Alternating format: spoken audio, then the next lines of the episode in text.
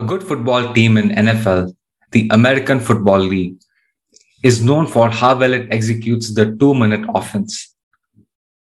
This is represented by how a team can accomplish a comeback when its back is against the wall. Facing a time constraint, it literally has to march the troops across the field and score points. The two minute drill defines a team and usually its performance in the playoffs. Thank you for joining me today and spending time on how the two minute offense can inspire you for innovation. I'm Himang, and this is Innovation, Sports, and Life. My goal is to dive into where good ideas come from.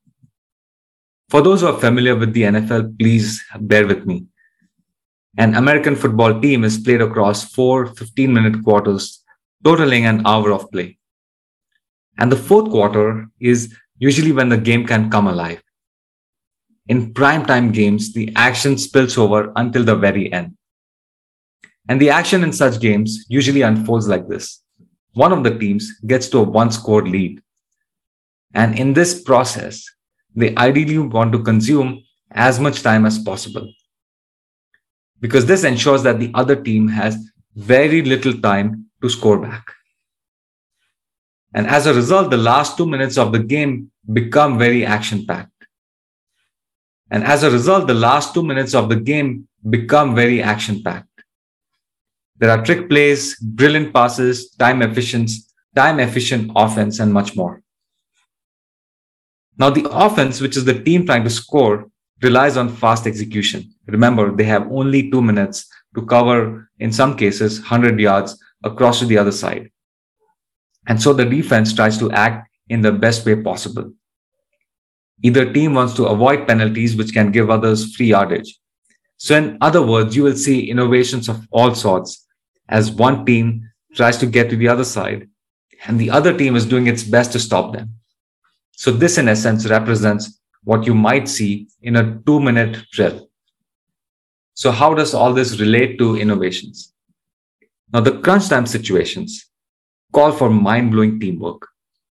And that is the actual test of character for anyone how they respond in times of crisis. Now, every team wants to pride itself on how good the coordination is between the players. And that is put to test in a two minute drill. Now, reflect on every team that you've been a part of. And I believe that your most memorable moments would have come during crunch time situations. That, uh, that crazy rush to meet the deadline, that last minute requirement which came up, but your team had to address. That called for everyone to output their best. You had to trust each other, face that time challenge, and hopefully you overcame the odds. So mind blowing teamwork is at the heart of great clutch time performances. And what lies at the heart of great teamwork? Again, it's a term that you know, it's called team spirit. Every domain we think of has tried to develop this over the years. Numerous factors make up a good team. You, have the quality of players, the leadership, the coaching, and so on. I'm sure you see this both at work as well as in every walk of life. And all these factors, such as players, leadership, the coaching talent, everything is important, certainly. But to develop team spirit, that's not enough. You need to, I believe it is, I believe team spirit is developed by familiarity across all the scenarios. Familiarity calls for knowing each team member in and out. I don't mean that you have to know every aspect of their personal life. What I imply here is you want a comfort level that everyone shares. There's no hard metric to define this. But one of the surest ways to know if the team is comfortable with each other is just to observe them over a cup of coffee. If they can share a good conversation, exchange thoughts over a non work matter, then they have a comfortable familiarity with each other. And how do you get there? One of the options are team building exercises. And I'm not a huge fan of those for everyday situations. They are great at breaking the ice for sure. In terms of a more consistent approach, I suggest you can have team lunches or coffee breaks or happy hours, whatever works for your team. And the second aspect to build your team spirit is scenario planning. Now, how does your team respond to varying situations? Do you have a playbook for that? And this aspect comes easy to sports teams because this, those situations can be well understood and simulated.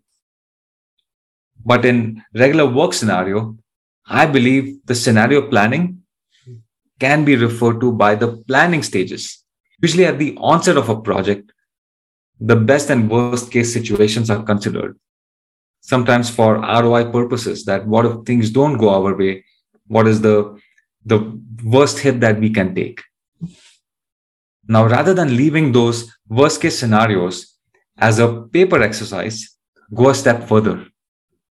Try to work on those very situations with your team. What you want to know is how everyone would act in those situations. How would the events flow like? What is the coordination like? There will be more real exercises, but they will certainly help in building familiarity. They will highlight the areas where your team coordination can improve and may even show you some big gaps that were not even considered. One thing I'm very sure is that those back to the wall scenarios, these crunch time situations, will force you to think of something different. If we want to succeed under hard constraints, we have to change something. And quite often, those changes can reveal some better ways of doing things. And most importantly, these are situations to iron out any inefficiencies and get your team on the same page. So the two minute offense drill will look very different for your world. Uh, do figure out what it is and learn what makes your team tick. Having said that, happy ideating.